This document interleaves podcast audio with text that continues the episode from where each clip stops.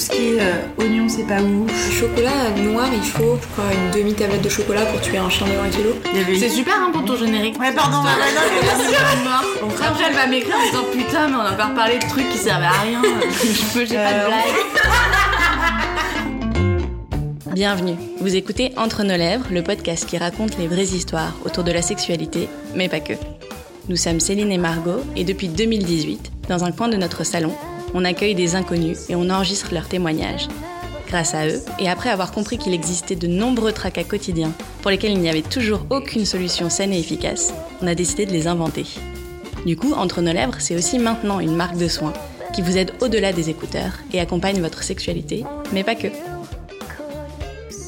Et pour ce nouvel épisode, on accueille aujourd'hui une nouvelle invitée, Ilona. Ilona a 26 ans et avec elle, nous avons discuté de stimuli et de burn-out, des soirées pâtes ou pizza, des toupies Beyblade, de routine et de sécurité, mais aussi du quotidien et de tout ce qu'il a de différent lorsqu'on est une personne neuroatypique. Avant de commencer l'épisode, nous tenions juste à vous avertir que celui-ci racontera une expérience traumatisante et peut être difficile à entendre pour une jeune auditrice ou un jeune auditeur ou pour une personne comme Ilona, victime de viol conjugal. Si tel est votre cas, peut-être vaudrait-il mieux patienter jusqu'au prochain épisode ou l'écouter à un autre moment quand vous serez préparé. Pour les autres, on vous souhaite une belle écoute. C'est parti.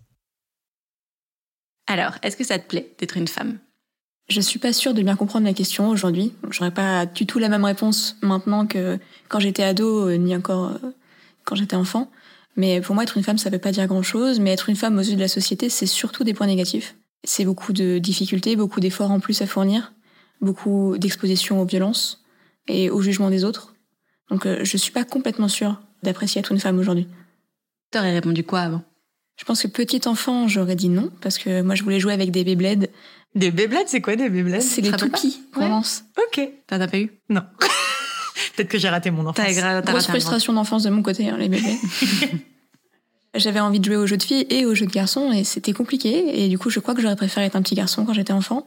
Et euh, adolescente euh, et très jeune adulte, euh, ça me plaisait bien d'être une femme. J'aimais bien le côté euh, féminin, le, le fait de pouvoir jouer avec son apparence, le côté un peu séduction aussi. Donc il y a eu une phase où j'ai plus apprécié être une femme que ça avant de déconstruire tout ce que ça signifiait euh, pour les autres.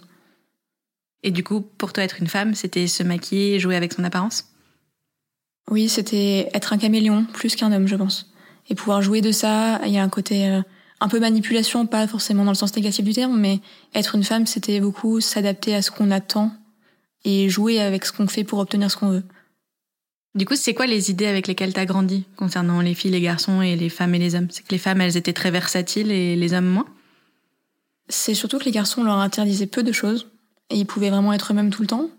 C'était ok pour un garçon de faire du bruit, de jouer, de courir, de prendre de l'espace, de prendre de la place.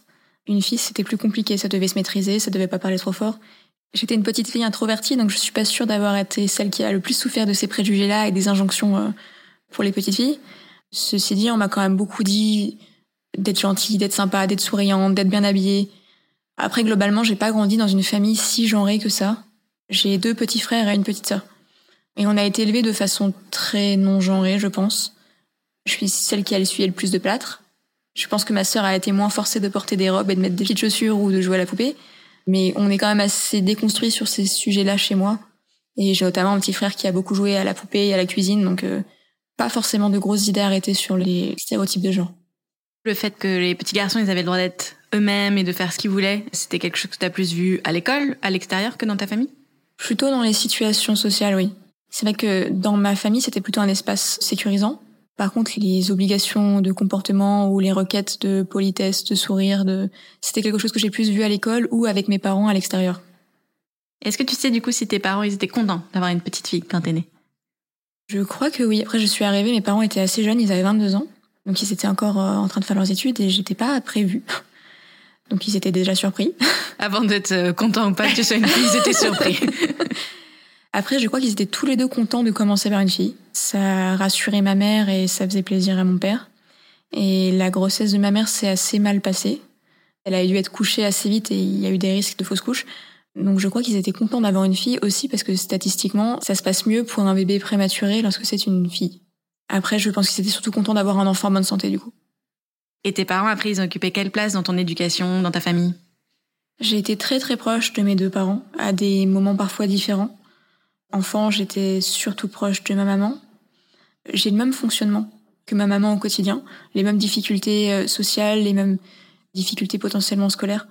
Dans un premier temps, je pense que le jeune adulte que j'étais, c'est vraiment ma mère qui l'a accompagné et qui l'a aidé à se construire. Après, mon père a aussi été très présent. J'ai été très proche de lui au début de mes études, parce que j'ai fait le même cursus universitaire que lui. Je suis ingénieur, il était content d'avoir euh, des enfants euh, scientifiques. Il a été plus proche de moi dans des périodes où ça a été peut-être un peu plus difficile euh, durant mes études, et notamment dans mes premières relations avec les garçons, quand j'avais des petites difficultés. Bizarrement, c'est peut-être à lui que j'en ai le plus parlé. Quand tu parles des difficultés que vous aviez en commun avec ta mère, c'est quoi? J'ai été un enfant très sensible, qui avait des difficultés à gérer ses émotions. J'avais des difficultés à l'école, j'avais des difficultés dans les espaces publics, les espaces bruyants, les espaces lumineux, les espaces avec les gens. Sortir m'a toujours demandé beaucoup d'efforts. J'étais un enfant euh, très colérique, même bébé, un enfant qui pétait beaucoup les plombs, qui avait tendance à partir en vrille pour pas grand-chose, et mes parents se sont toujours posé la question de ce qui se passait, et euh, au démarrage de l'école, j'avais également beaucoup de facilité sur les matières scolaires et beaucoup de difficultés sur euh, les matières qui font plus appel à des capacités de sociabilisation. Et euh, l'école a toujours été hyper difficile pour moi, même en maternelle, plusieurs fois mes parents sont venus me rechercher en pleurant. Je pense que j'ai pleuré tous les soirs de mes premières années d'école et j'ai eu un parcours scolaire très difficile avec beaucoup de harcèlement scolaire. C'était vraiment un calvaire pour moi d'y aller, pas tant pour l'école qui était finalement pas une source de stress ni de difficulté, mais pour l'aspect euh, purement euh, social et groupe d'enfants de l'école. Très tôt, mes parents m'ont fait consulter une psychologue qui avait détecté à l'époque ce qu'on appelait haut potentiel, qui veut clairement tout à rien dire et qui est plus franchement utilisé aujourd'hui. Donc ça s'est un peu tassé comme ça. C'est des difficultés que ma mère avait beaucoup aussi, que de son côté ça a été mis sous le tapis toute sa vie parce que c'était un non-sujet. Et euh, être sensible, timide avoir des difficultés, c'est un truc qu'on laisse de côté chez les petites filles surtout. Peut-être que si ça avait été un garçon, ça aurait été différent. Mais en tout cas, elle comprenait vraiment ce que je vivais. C'était la seule personne de mon entourage proche qui euh, se reconnaissait dans mes difficultés euh, du quotidien. Donc euh, j'ai vécu comme ça en en parlant avec ma mère, en me disant ok si elle le vit aussi, a priori on peut devenir un adulte correct quand même, donc continuons. Tu te sentais pas seule du coup Je me sentais pas seule. C'est aussi pour ça que je dis que ma mère c'est ma meilleure amie, c'est la personne pendant très longtemps avec laquelle je pouvais tout dire et la seule qui me comprenait et que je comprenais vraiment bien. En fin d'adolescence, les difficultés se sont un petit peu accentuées. Je pense qu'avec le recul, j'avais des grosses phases dépressives aussi. Des moments où tout lâchais parce que ça me demandait trop d'efforts d'être continuellement avec des gens. Même si j'ai des amis et que dans certains contextes, euh, j'aime beaucoup euh, être avec des gens, euh, c'est quand même quelque chose qui était de plus en plus difficile à mesure que c'était de plus en plus présent. Et j'ai également un rapport à la routine qui est un petit peu différent de la plupart des gens. Enfant, c'était facile, surtout vivant dans un foyer où ma mère a les mêmes besoins que moi et mes frères et sœurs aussi on est un peu tous dans le même moule. J'ai eu une enfance qui était très cadrée, très routinière. Du coup, je m'épanouissais assez bien dans la sphère familiale.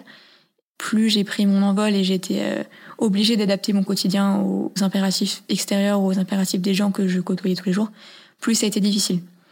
Donc le fait de pas supporter à la fois euh, les rapports sociaux, les environnements trop euh, stimulants et les bouleversements de routine, qui me mettaient dans une détresse que j'expliquais pas, m'ont poussé à prendre rendez-vous avec d'autres professionnels de santé, notamment une psychiatre qui était spécialisée dans les troubles du spectre autistique. C'est un sujet que j'avais commencé à explorer plusieurs mois avant, euh, via des lectures ou des forums ou Internet, en, tapant euh, à l'arrache des mots-clés qui correspondaient à ce que j'expérimentais au quotidien. A commencé un parcours euh, de diagnostic et de prise de conscience.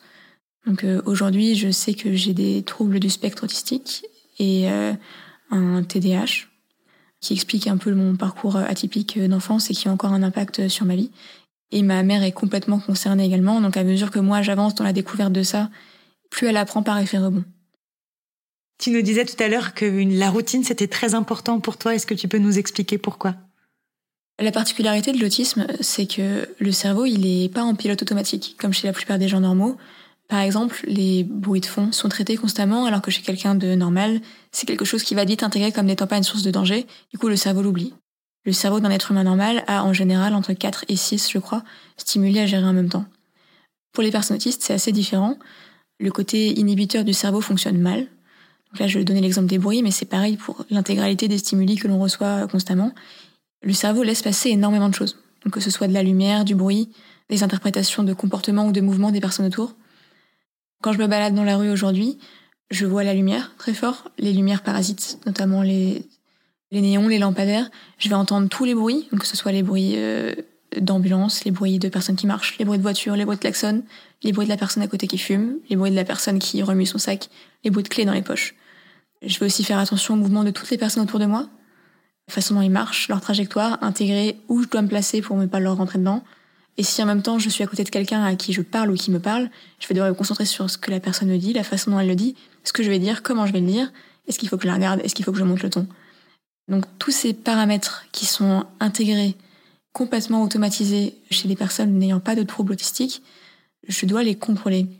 Donc j'ai une sorte d'énorme euh, machine de mixage sonore euh, à gérer euh, continuellement.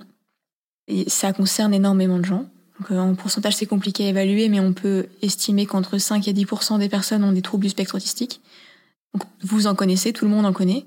Vous ne les avez pas forcément remarqués, parce que au quotidien, ces gens ont appris à gérer ça.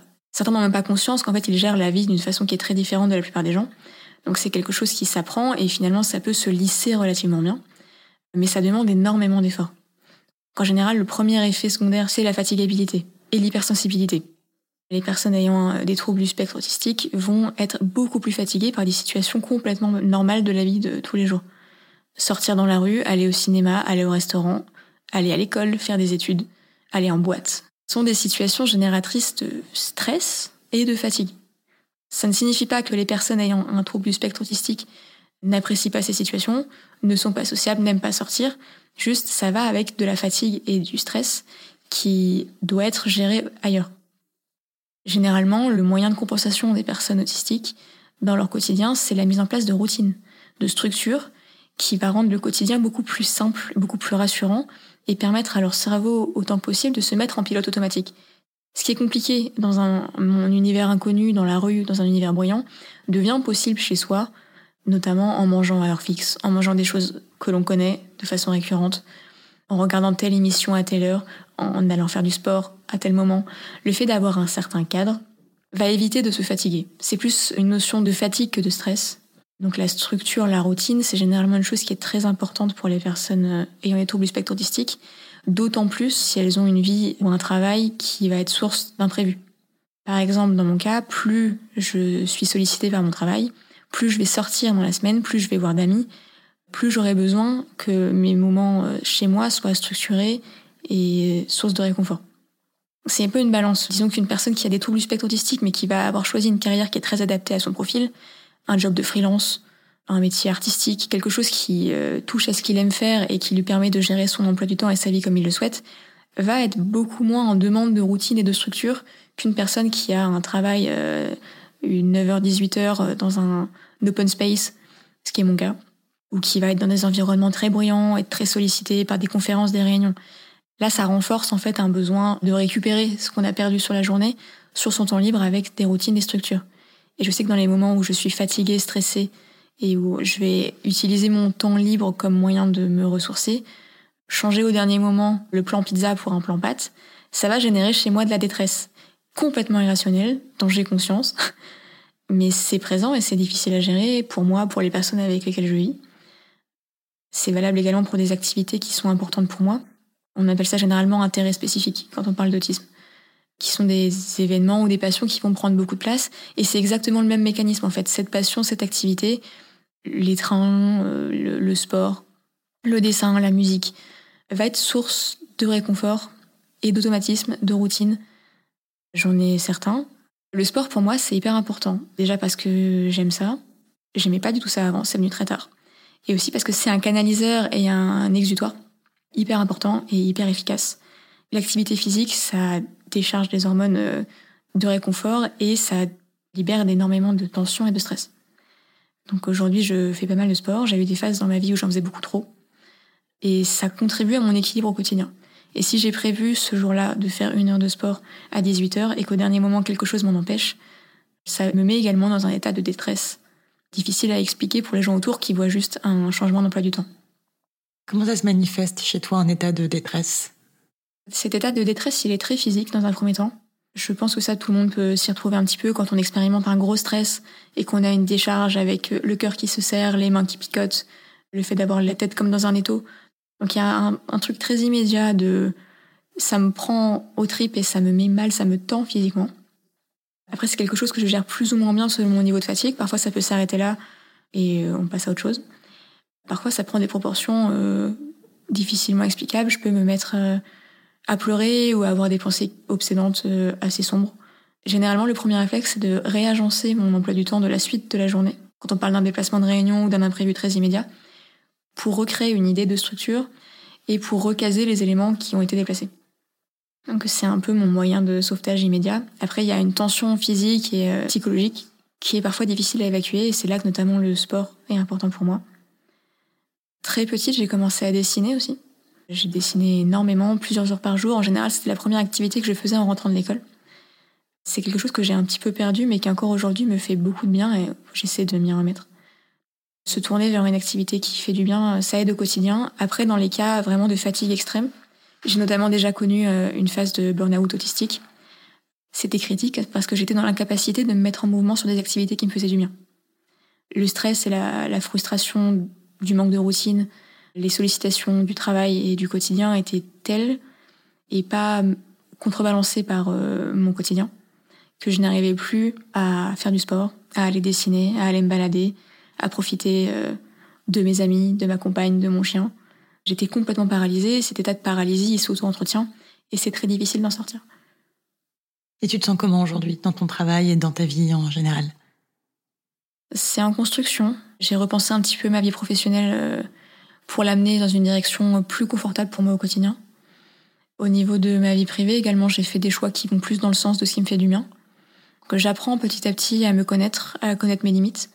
Ça s'est fait dans la douleur régulièrement, mais je pense que j'ai jamais été aussi bien qu'aujourd'hui. Dans le cadre du travail notamment, est-ce que c'est quelque chose dont tu parles ou au contraire tu préfères euh, le taire pour ne pas que les gens te mettent une étiquette que t'as pas trop envie d'avoir sur la tête? Pendant des années, j'ai pris le parti de plutôt le taire et de faire des efforts, de faire trop d'efforts souvent. Et je me suis rendu compte assez tard que c'était vraiment une erreur. J'ai rejoint un, un, très gros groupe qui se revendiquait comme étant très inclusif et très ouvert sur ces problématiques, donc je me suis sentie à l'aise pour en parler. Et euh, j'ai contacté très vite en arrivant euh, les services dédiés, qui eux ont été euh, très disponibles, très à l'écoute et qui étaient très au courant des impacts et des aménagements possibles. Mais il faut savoir que pour obtenir les aménagements officiels dans le cadre de troubles neurodivergents, c'est très long, c'est très compliqué. Donc les aménagements ne sont pas du tout possibles à mettre en place immédiatement. De plus, au niveau du management de proximité, la formation, la sensibilisation sur ces sujets-là n'avait pas été faite. Donc je me suis retrouvée confrontée à des personnes qui ne savaient pas du tout ce que ça sous-entendait, qui voyaient euh, beaucoup plus d'inconvénients que d'avantages pour eux et pour l'entreprise, et qui me l'ont euh, beaucoup reproché. Par exemple, les gens connaissent l'autisme comme un trouble euh, plutôt concernant les personnes ayant des difficultés intellectuelles. Ce qui concerne une toute petite partie des personnes ayant des troubles autistiques, mes managers directs commençaient à remettre en cause mes compétences non. Ils se sont dit que t'étais bête On dit que j'étais pas un bon fit pour le poste, en tout cas, que j'allais leur mettre des bâtons dans les roues, que ça allait être plus compliqué de manager quelqu'un comme moi, que pour eux, ça allait être une contrainte au quotidien, et que j'allais sûrement faire un moins bon travail que les personnes neurotypiques avec lesquelles ils auraient pu travailler. Donc je suis partie. J'ai pris le temps de trouver un job euh, qui, dans lequel ça se passerait bien. Donc aujourd'hui, j'ai un poste euh, dans une entreprise dans le digital, très ouvert sur euh, le télétravail, l'inclusivité, j'ai même parlé d'autisme durant l'un des entretiens d'embauche avec la personne qui est mon manager aujourd'hui. Et ça s'est extrêmement bien passé. Et aujourd'hui, euh, je suis rarement amenée à faire des choses professionnellement qui me sortent de ma zone de confort ou qui me mettent mal à l'aise. Tu disais tout à l'heure que l'école, ça avait été compliqué, mais est-ce que malgré tout ça, tu as quand même construit des relations amicales avec des gens? Est-ce que tu avais des personnes avec qui tu pouvais justement partager tout ça, avec qui tu pouvais te confier? J'ai peu eu d'amis euh, durant mon parcours scolaire, ce qui n'était pas aidé par euh, les nombreux déménagements que j'ai connus enfant. Mon papa était ingénieur aussi et il changeait régulièrement euh, d'emploi. Donc j'ai déménagé, je pense, tous les 3-4 ans durant ma petite enfance. Ce qui, dans mon cas, ayant déjà du mal à nouer des liens sociaux, complexifie la tâche. Donc j'ai jamais gardé vraiment d'amis sur le long terme, j'ai jamais eu d'amis assez proches pour rentrer dans le détail de ces sujets-là. Après, c'était relativement inconnu pour moi aussi à cette époque-là. Je pouvais pointer du doigt quelques difficultés ou quelques euh, différences ressenties, mais je pense pas en avoir parlé à des amis. À cette époque, j'en parlais plutôt euh, à mes parents et euh, à mes frères et sœurs. Et quand est-ce que ça a changé ça? Quand est-ce que tu as commencé à tisser des liens avec d'autres personnes? À partir du lycée, j'ai commencé à nouer de vraies relations d'amitié. Et j'ai malheureusement répété plusieurs fois le même schéma qui était je rencontre un garçon sympa, on devient très potes, on devient meilleurs amis, puis on finit par sortir ensemble. Pourquoi malheureusement du coup Parce que c'était des amis et eux ont, fini par attendre plus. Et c'est un point qui est assez intéressant euh, si on le lie à l'autisme. C'est assez fréquent que les personnes du spectre autistique aient du mal à garder des amitiés euh, platoniques. La façon de tisser des liens ressemble beaucoup à la drague euh, dans le monde neurotypique. C'est pas dans le sens tactile, avenant ou entreprenant, c'est quelque chose de beaucoup plus fin et de beaucoup plus insidieux que ça qui fait que les personnes ne le remarquent pas forcément. C'est en général sur les discussions. Les personnes euh, avec des troubles autistiques ont tendance à prendre euh, peu de gants pour avoir des discussions hyper profondes. Euh, parler d'angoisse existentielle, qui est un truc qui les anime beaucoup. Et chercher à créer un lien émotionnel très fort avec la personne. Regarder intensément dans les yeux aussi. Contrairement à ce qu'on pourrait penser, c'est plutôt dans ce sens-là que ça se fait que le regard fuyant. Et ça, c'est des choses qui envoient des signaux hyper forts aux personnes en face, même si on s'en rend pas compte particulièrement. Oui, parce qu'en fait, tout de suite, ça crée une intimité. C'est ça, on crée en fait une intimité intellectuelle et émotionnelle. Pas physique, pas tactile, mais euh, cette intimité-là euh, pousse en général la personne, euh, deuxième partie de ce duo d'amitié, à, à en attendre plus. Oui, parce qu'en fait, justement, ce truc de regarder intensément dans les yeux, d'avoir des conversations très profondes, de se montrer très vulnérable et d'engager comme ça une connexion émotionnelle, c'est pas quelque chose qui se fait rapidement et entre guillemets naturellement entre personnes euh, neurotypiques. Donc j'imagine qu'une personne neurotypique, elle euh, perçoit ça en fait comme un intérêt euh, très fort et profond. Et c'est la grande détresse pour les personnes neurotypiques, particulièrement les femmes. Ce que je dis, c'est vraiment très féminin quand même, parce que les codes de la drague sont pas forcément les mêmes pour les hommes et pour les femmes. Si on reste sur un truc très binaire comme ça. Donc les femmes neuroatypiques, en général, n'arrivent pas à avoir d'amitié hétéro avec les hommes, parce que ça tourne très vite en euh, plan cul, histoire d'amour, ou euh, personne à laquelle on dit non. Et dans mon cas, euh, ça s'est très souvent fini en histoire d'amour qui n'aurait jamais dû exister. Parce que t'étais pas du tout attirée par eux Attirée, euh, je suis pas sûre. Curieuse peut-être, oui. Mais j'avais surtout pas envie de mettre un terme à de belles amitiés et créer de la distance avec des gens qui comptaient beaucoup dans ma vie. Par exemple, quand j'avais 18 ans, euh, j'ai commencé une relation amoureuse avec euh, mon meilleur ami et on est resté ensemble pendant presque 5 ans. Dès le départ, cette relation, elle a été beaucoup source d'angoisse. J'ai quasiment immédiatement regretté ce choix. J'ai essayé de me convaincre régulièrement parce que des moments chouettes, il y en a eu quand même, hein, surtout au début. J'ai essayé de me convaincre que c'était la bonne relation pour moi. Mais tout était assez compliqué. Cette euh, reconfiguration complète de notre relation et de mon quotidien a été compliquée à gérer et à encaisser. Rien que ça, c'était très fatigant et euh, très angoissant dans ma vie de tous les jours. Quand tu dis reconfiguration complète, t'entends quoi? C'est que c'était compliqué de faire rentrer dans cette relation euh, la partie physique d'une relation amoureuse? C'était compliqué de le qualifier comme ton copain? Qu'est-ce qui était compliqué dans Ou est-ce que lui, il a changé complètement parce que vous avez basculé dans une autre relation? Ouais.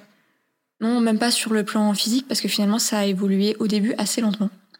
Plus sur le, le quotidien, la place qu'il prenait dans ma vie, le temps qu'on passait ensemble, le type d'interaction, d'activité que l'on faisait ensemble on a été amené à se voir beaucoup plus. Ça perturbait ton équilibre? T'avais plus assez de temps toute seule pour euh, recharger les batteries? Déjà ça, j'avais plus assez de temps euh, pour moi et surtout j'avais aucun contrôle dessus. J'étais beaucoup moins euh, au fait de ce qu'il fallait faire pour contrôler mon anxiété à l'époque et j'avais pas du tout cette notion de routine, de d'anticipation. Il y a un côté aussi très physique, tactile qui est également très compliqué, qui s'ajoute à tous les autres types de stimuli qu'on peut retrouver dans n'importe quelle situation sociale.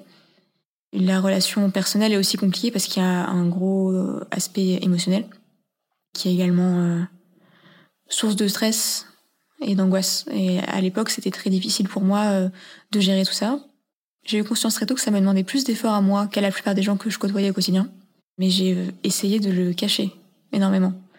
Je voulais d'une relation amoureuse normale, je voulais qu'on soit un couple normal, je le voulais pour lui, je le voulais également pour moi. Parce que j'avais envie de ça, j'avais à l'époque très envie de normalité. Le fait de masquer tout le temps pour rentrer dans un moule qui ne me convenait pas et qui me demandait beaucoup d'efforts, oui, c'était compliqué. T'arrivais un petit peu, vu que vous étiez amis au départ, à lui parler des difficultés que des fois t'éprouvais, pas forcément parce qu'il en était la cause, mais parce que une relation, ça te mettait en état de stress parfois Ou pas du tout? Un petit peu. Disons que je l'ai petit à petit parlé de pas mal de choses, mais euh, en minimisant un peu l'intensité ou l'impact que lui avait dans tout ça. On a un peu appris tous les deux. Le sujet des troubles autistiques est venu euh, durant cette relation et avec lui. On en a discuté euh, beaucoup ensemble. Après, j'ai toujours eu du mal à, verbaliser euh, toute la source de stress que lui pouvait représenter, que cette relation pouvait représenter, et revenir sur ce que j'avais accepté et qui n'était pas ok déjà à l'époque. Par exemple, sur le plan physique, je me suis beaucoup forcée dans l'intimité pour rentrer dans la norme, pour lui faire plaisir. Il y avait une certaine honte de mon côté aussi. Et c'était euh, une erreur. Notre sexualité était vraiment une source de détresse et d'angoisse pour moi. Ça m'arrivait fréquemment de faire des crises d'angoisse, de ressentir euh, physiquement du dégoût, l'envie de partir en courant, des choses euh, qui n'étaient pas les bonnes choses à ressentir dans des moments d'intimité. Et c'était très compliqué de réaborder ces sujets-là en profondeur avec lui parce qu'il était à la fois responsable et victime indirecte de ça.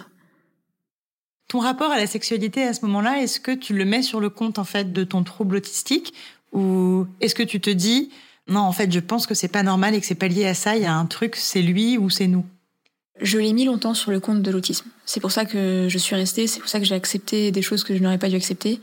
Je me suis également mise dans cette relation en me disant euh, ok, euh, t'es un peu euh, bizarre, t'as envie d'avoir une vie normale, t'as envie d'avoir une vie de couple, sois contente que un mec que t'aimes bien, qui a l'air un peu sympa, euh, ait envie de ça avec toi aussi.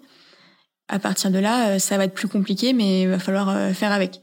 Donc il y a une partie des difficultés dans notre vie sexuelle que je mettais sur le compte de l'autisme, et une partie qui l'est probablement. Le côté tactile, les difficultés avec le contact physique, en tout cas la grosse appréhension qui vient avec.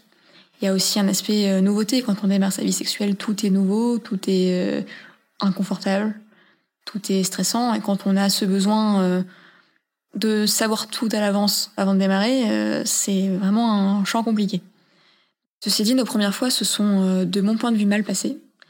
Je me suis sentie assez contrainte, pas trop écoutée. Je me suis sentie obligée, et en partie par moi-même, mais également par lui. Et par la suite, ça s'est dégradé. J'ai accepté de plus en plus de choses et de plus en plus de rapports sexuels dont je n'avais pas envie.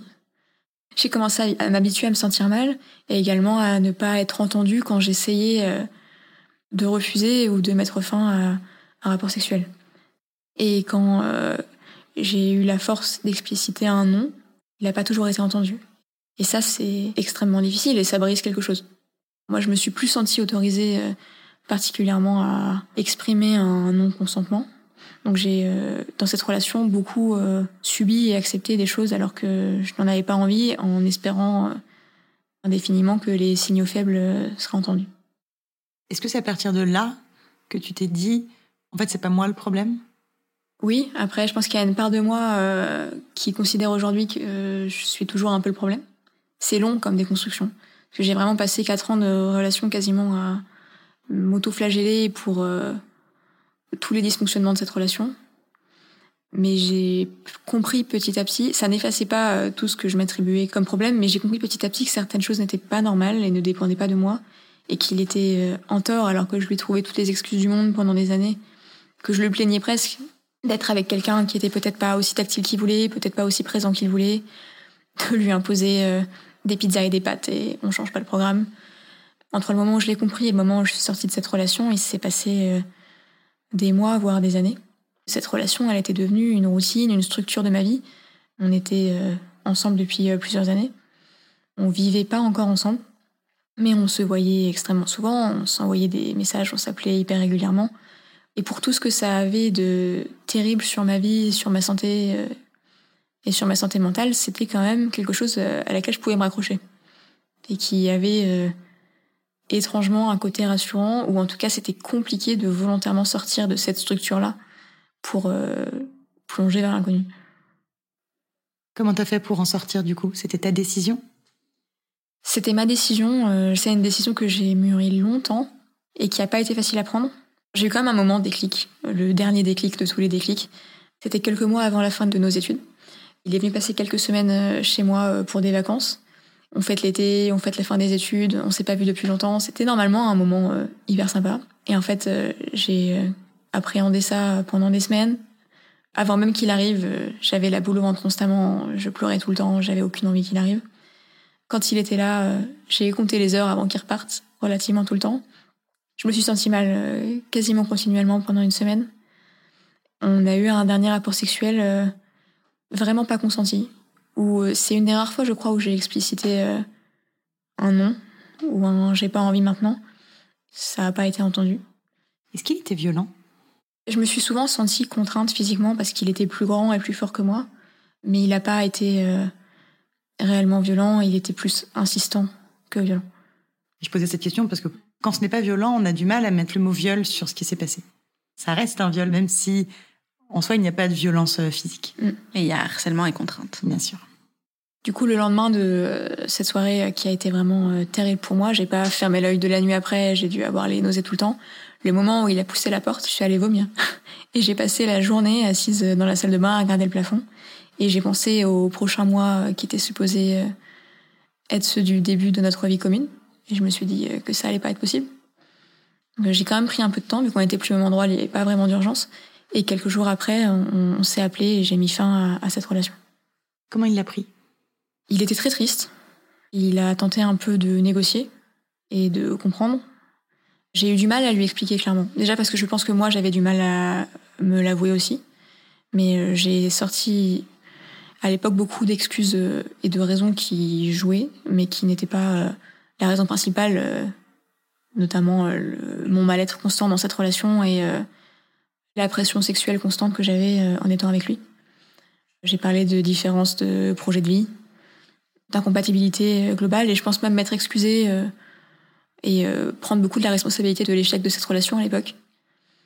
Et toi, est-ce que tu t'es senti libérée? Est-ce que tu as senti tout de suite que c'était une bonne décision Ou au début, en fait, justement, l'impact a surtout été la fin d'une routine et donc, du coup, euh, quelque chose de très dur pour toi J'ai jamais regretté euh, cette décision, alors que dans ma vie, j'ai pris parfois des décisions qui appelaient beaucoup de changements, euh, qui étaient des bons changements, mais que j'ai quand même euh, eu du mal à, à gérer parce que ça a impliqué beaucoup de modifications de routine. Là, ça a impliqué énormément de bouleversements dans mon quotidien, mais je n'ai jamais regretté. Ça a été un soulagement immédiat, cette décision. Est-ce que tu te rappelles, quand tu étais petite, si tu imaginais ce que ça pouvait être, le couple, les relations amoureuses, faire l'amour Est-ce que c'est des choses auxquelles tu pensais? Et si oui, est-ce que tu t'es pas dit, tiens, en fait, ça y ressemble pas du tout, c'était pas ça Ou enfin, qu'est-ce qui se passait dans ta tête? Quand j'étais petite, sur le couple amoureux, je projetais beaucoup de la relation de mes parents. Et avant euh, l'aspect euh, intimité sexuelle, je projetais surtout la notion de famille. Le côté euh, du haut qui se tire vers le haut, qui se soutient au quotidien, qui a envie de construire un truc, un projet, quelque chose sur le long terme. Donc pour moi, le couple, c'était d'abord ça. Et j'ai mis longtemps à faire la différence entre le couple et l'amitié. Je suis pas sûre d'y voir une énorme différence encore aujourd'hui, parce que pour moi, l'amitié, c'est quand même une condition euh, hyper importante du couple. J'ai commencé à intégrer la notion de sexualité euh, assez tard. La première compréhension de ce que c'était que la sexualité, ça s'est fait par les films et les médias. Il y avait une partie de dissonance cognitive pour moi entre la notion de couple amoureux et euh, le côté euh, relation sexuelle. Ça a mis du temps à, à se raccrocher. Pour toi, les deux pouvaient pas être liés? C'était pas la même chose? Oui, et étonnamment, euh, je concevrais pas d'avoir des relations sexuelles avec quelqu'un dont je suis pas amoureuse aujourd'hui. Mais dans ma tête d'enfant, il y avait un truc qui collait pas. Quand je me suis mis en couple dans cette relation longue, notamment qui ressemblait le plus à un couple de ce que j'avais eu avant, je me suis tout de suite dit que ça ressemblait pas du tout au bonheur et au côté facile et tranquille. Et je me projetais pas non plus dans cette idée de projet long terme dans cette relation-là. Après, j'avais déjà épongé pas mal de déceptions euh, autres que celle-ci, notamment sur l'école, sur les études, les amitiés. Tout me semblait plus difficile que ce que j'avais projeté. euh. Donc je me suis pas tout de suite dit pour les relations amoureuses que c'était un problème. Je me suis dit que c'était sûrement euh, la déception qui allait avec et que c'était quand même normal comme relation. T'as parlé de séries et de films, mais c'est quoi le premier souvenir que t'as par rapport à la sexualité? Je me souviens quand j'étais petite, une des premières fois où j'ai vraiment parler de sexualité avec mes parents. Je devais avoir 6-7 ans et j'étais avec mon petit frère qui avait 12 ans peut-être. Et on regardait un vieux film, je crois que c'était à la poursuite du diamant vert. Il y avait une scène où les deux protagonistes étaient euh, tout nus en train de se faire des câlins dans le lit. Et c'était hyper long comme scène. Et à un moment, mes parents sont passés derrière en disant euh, Regardez pas. J'avais plein de questions. Je déjà, je comprenais pas ce qui se passait. J'ai demandé à mes parents Mais pourquoi Qu'est-ce qui se passe Pourquoi? Et du coup, il y avait un truc un peu de C'est sale, on regarde pas, on n'en parle pas. Après, ça nous a pas empêché de pas mal parler de sexualité avec euh, ma famille, mais c'était jamais centré sur moi ou sur nous. Enfin, avec mes frères et sœurs, on parle de sexualité euh, de façon générale, mais quand il faut parler de notre sexualité, c'était un truc un peu plus tabou. Est-ce que c'était quelque chose qui te faisait un peu envie pour plus tard ou pas du tout? J'étais curieuse. Je sais pas si on peut parler d'envie. C'est quelque chose qui a fait partie de ma vie à moi euh, très très tard. Donc j'étais curieuse de comprendre ce que c'était, pourquoi ça animait autant les gens, pourquoi c'était un sujet aussi omniprésent. Mais euh, je l'ai pas projeté tout de suite pour moi. Je crois que j'ai commencé à m'intéresser aux garçons parce qu'il fallait s'intéresser aux garçons. Parce que mes grands-parents, mes parents me demandaient alors, t'as un copain, c'est qui ton copain? Est-ce que ton meilleur ami c'est ton copain? Mais j'avais jamais réfléchi mes relations amicales de cette façon-là. Donc je crois que j'ai commencé à m'intéresser aux garçons parce que c'était ce qu'il fallait faire à cet âge-là. Et euh, j'ai dû embrasser mon premier copain euh, à 14 ans et c'était pas du tout un truc euh, qui me faisait envie avant. Je suis même pas sûre que ça me faisait envie au moment où c'est arrivé. C'était plus pour faire comme les autres. La masturbation, par exemple, c'est aussi arrivé très tard. C'est arrivé après mes premiers rapports sexuels. Et c'était pas du tout un sujet. C'était pas un truc qui m'intéressait, qui me faisait envie. Donc tout est arrivé euh, très tard et je vois que c'est arrivé après que je l'ai vraiment intellectualisé. Et du coup, si la masturbation, ça te faisait pas envie, comment tu y es venue? Je me suis masturbée la première fois euh, quelques temps après mon premier rapport sexuel avec ce garçon, qui était euh, assez euh, des moments assez durs pour moi, empreints de beaucoup de stress, pas du tout de plaisir. Et je crois qu'à ce moment-là, il y a eu une certaine curiosité et peut-être une certaine façon, je l'intellectualisais pas comme ça à l'époque, mais de reprendre un peu cette partie-là qu'on avait utilisée sans mon consentement, regagner un peu de plaisir de la sexualité. Et après, c'est quelque chose que tu as continué à faire? Tu as trouvé du plaisir? Oui, durant cette relation-là, c'était aussi mon exutoire et la seule source quasiment de plaisir que j'avais. Et c'est quelque chose qui est quand même assez présent dans ma vie. On parlait du sport tout à l'heure, mais euh, par exemple, la masturbation peut aussi m'aider au quotidien à canaliser de l'anxiété. Aujourd'hui, est-ce que tu t'entends bien avec ton corps? Mon corps et moi, on a une relation compliquée. Ça s'est beaucoup apaisé. J'ai eu pendant très longtemps euh, des troubles alimentaires. Je pense que ça a commencé euh, au lycée. J'ai été euh, anorexique pendant plusieurs années et je, je suis pas sûre qu'on s'en sorte réellement, mais disons qu'au niveau de ma santé, je vais mieux depuis plusieurs années maintenant. Il y avait beaucoup de haine et d'incompréhension par rapport à mon corps pendant longtemps. Aussi parce que c'est par là que je souffre beaucoup, le fait de mal gérer euh, les stimuli sensoriels, d'être agressée par le bruit, la lumière, le toucher. Je lui en veux un peu à mon corps. Et je pense que cette période de troubles alimentaires, c'était aussi une façon de se venger. C'était également aussi une façon de récupérer du contrôle. Ces troubles-là, ils se sont beaucoup amplifiés durant cette relation euh, toxique. Aujourd'hui, ça va mieux. Le sport m'aide beaucoup à réapprécier mon corps. Déjà, parce que je vois qu'il est capable de faire beaucoup de choses, de progresser, de courir vite, de soulever des poids lourds. On apprend à s'aimer un peu plus. En sortant de cette relation, euh, j'ai aussi décidé de me faire tatouer. C'est un projet que j'avais depuis très longtemps. Et je me suis fait tatouer un dessin que j'avais fait durant cette relation. Je me suis fait tatouer plusieurs autres dessins depuis. Et ça fait partie des choses qui m'ont aidé à réapprécier mon corps et je pense que je vais continuer à en faire d'autres. C'est quand tu fais du sport que tu te sens le plus à l'aise dans ton corps ou il y a d'autres moments? Je pense que c'est le sport. Déjà, c'est un des seuls moments où j'ai conscience qu'il existe. Il n'y a pas tant de moments que ça. Je pense qu'en général, je me sens exister plus par euh, l'intellect que par euh, mon corps. Donc c'est le moment qui nous réconcilie le plus, je pense. Est-ce que tu es à l'aise de te mettre nu ou pas trop? Pas trop. La nudité, c'est quelque chose qui a été très compliqué pour moi. Je pense que c'est aussi euh, très éducationnel. Dans ma famille, on est plutôt euh, pudique. Toutes ces années où eu un rapport euh, très compliqué à mon corps, c'était difficile pour moi de me mettre nu devant quelqu'un. Après aussi parce que je devais me mettre nu devant quelqu'un en qui j'avais pas spécialement confiance et dont j'appréciais pas forcément le regard. Donc c'était des moments compliqués qui amplifiaient un peu tout ce que je pouvais reprocher à mon corps à l'époque. C'est de plus en plus facile pour moi. Mais ça reste quelque chose de compliqué.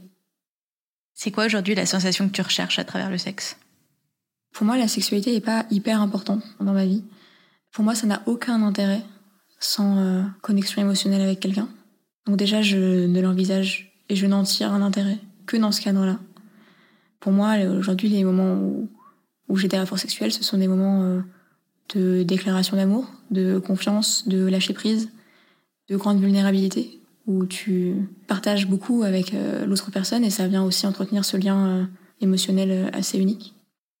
Et toi qui as beaucoup parlé des cinq sens, c'est lequel qui est le plus lié à la sexualité pour toi? Pour moi, c'est le toucher, ce qui peut être assez contradictoire avec ce que j'ai dit précédemment parce que le toucher n'est pas un sens qui m'est très agréable au quotidien. C'est plutôt source de d'agression. Le toucher, c'est compliqué. Je supporte d'ailleurs pas du tout qu'on me touche mes amis ils le savent, ils sont pas particulièrement tactiles. Mes parents, euh, pareil. Je crois d'ailleurs que ma maman était très frustrée parce que j'étais pas un enfant qui appréciait les câlins particulièrement. Mais dans le cadre de la sexualité, euh, le toucher de la personne que j'aime, c'est source de beaucoup de réconfort et de plaisir. Et c'est le sens qui m'impacte le plus. C'est la question de la fin. Pourquoi est-ce que tu as voulu venir nous parler de tout ça? Qu'est-ce qui était important pour toi? J'avais envie de venir raconter mon histoire aujourd'hui parce que si j'ai réussi à me sortir de cette relation toxique alors que c'était très compliqué pour moi de prendre des décisions de cet ordre-là, c'est parce que j'ai écouté beaucoup d'autres histoires, des récits euh, qui ressemblaient plus ou moins aux miens. Le fait de pas se sentir seul, c'était très très important. Et je pense qu'on ajoute les troubles autistiques ou pas, c'est une histoire qui est terriblement banale, que énormément de femmes aujourd'hui euh, se retrouvent à se poser la question de si leur partenaire les a violées ou pas, et que c'est terriblement culpabilisant d'avoir à se poser toutes ces questions au sein de son propre couple, alors que tout dans la société nous crée aujourd'hui que c'est un espace euh, safe, bienveillant et épanouissant. C'était aussi important pour moi de venir euh, en parler sous le prisme des troubles autistiques, car c'est une cause qui est assez oubliée par la recherche. Les femmes neuroatypiques sont trois à quatre fois plus victimes de violences sexuelles que les femmes neurotypiques. Ça s'explique de milliards de façons, mais notamment cet attachement aux routines, à la sécurité, et aussi la difficulté de lire des interactions sociales, de comprendre l'implicite et de s'exprimer. Elles sont aussi beaucoup plus sujettes au syndrome post-traumatique et euh, vont aussi se retrouver beaucoup plus souvent que les personnes neurotypiques dans des relations toxiques ou avec des pervers narcissiques. Et c'était très important pour moi d'en parler et de faire de la sensibilisation sur ce sujet.